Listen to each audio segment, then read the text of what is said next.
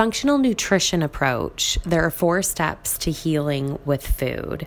The first step is to ensure that we are eating a nutrient dense diet, nutritionally dense food.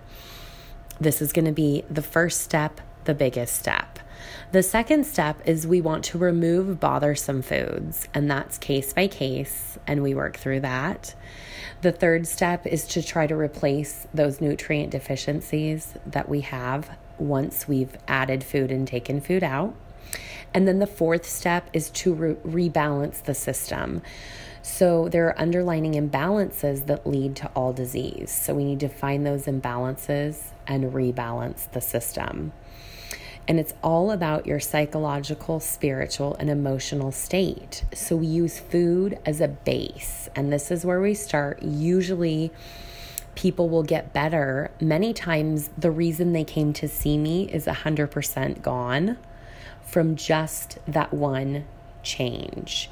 So, diet has a huge impact because, like I said earlier, it's those small compounding effects that are so amazing. So, you know, we also always go back to the matrix thinking that what are the root causes and what's the underlining imbalances here. Um, these steps don't have to be done in order. They don't have to be done in step order. They can also be done simultaneously. It depends on where we are, where the client's at, all the different circumstances. The first step, the nutritionally dense diet, is if you look at where Americans are eating, about 60 to 70% of their food is coming from processed foods. Now, this is a problem. Um, there with these processed foods, they have calories, but they have no nutritional value as far as like good, wholesome, fresh, natural foods have. It's just no comparison. So a calorie is not a calorie, if that makes sense. That can be problematic for multiple reasons. About 12% of our diets are plant based. 20% are animal foods, and 63% are processed foods if we're unaware of what's happening and what a big impact it is.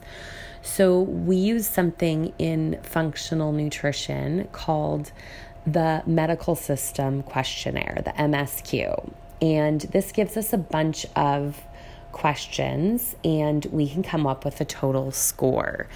Now, this is a combination of, you know, cardiovascular symptoms, GI symptoms, allergy symptoms, all the things put together.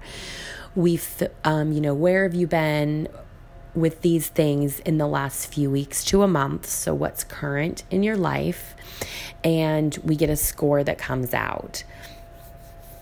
And at the end, we come up with a number, and these are, there's reasons to do this before we want to make any changes.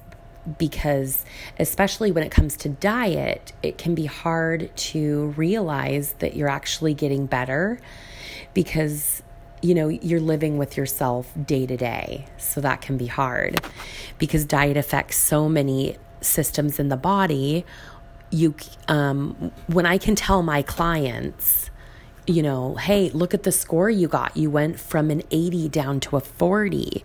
I think we're going in the right direction here. You know, this is really powerful information for my client because people want to see results. And so, this is a great gauge. You can go on Functional Institute of Medicine and take that quiz and see where you're at number wise. Do a few of these things and then go back and take that quiz again and just see if you're doing things keeping yourself on track. So that can be a really good tip to use.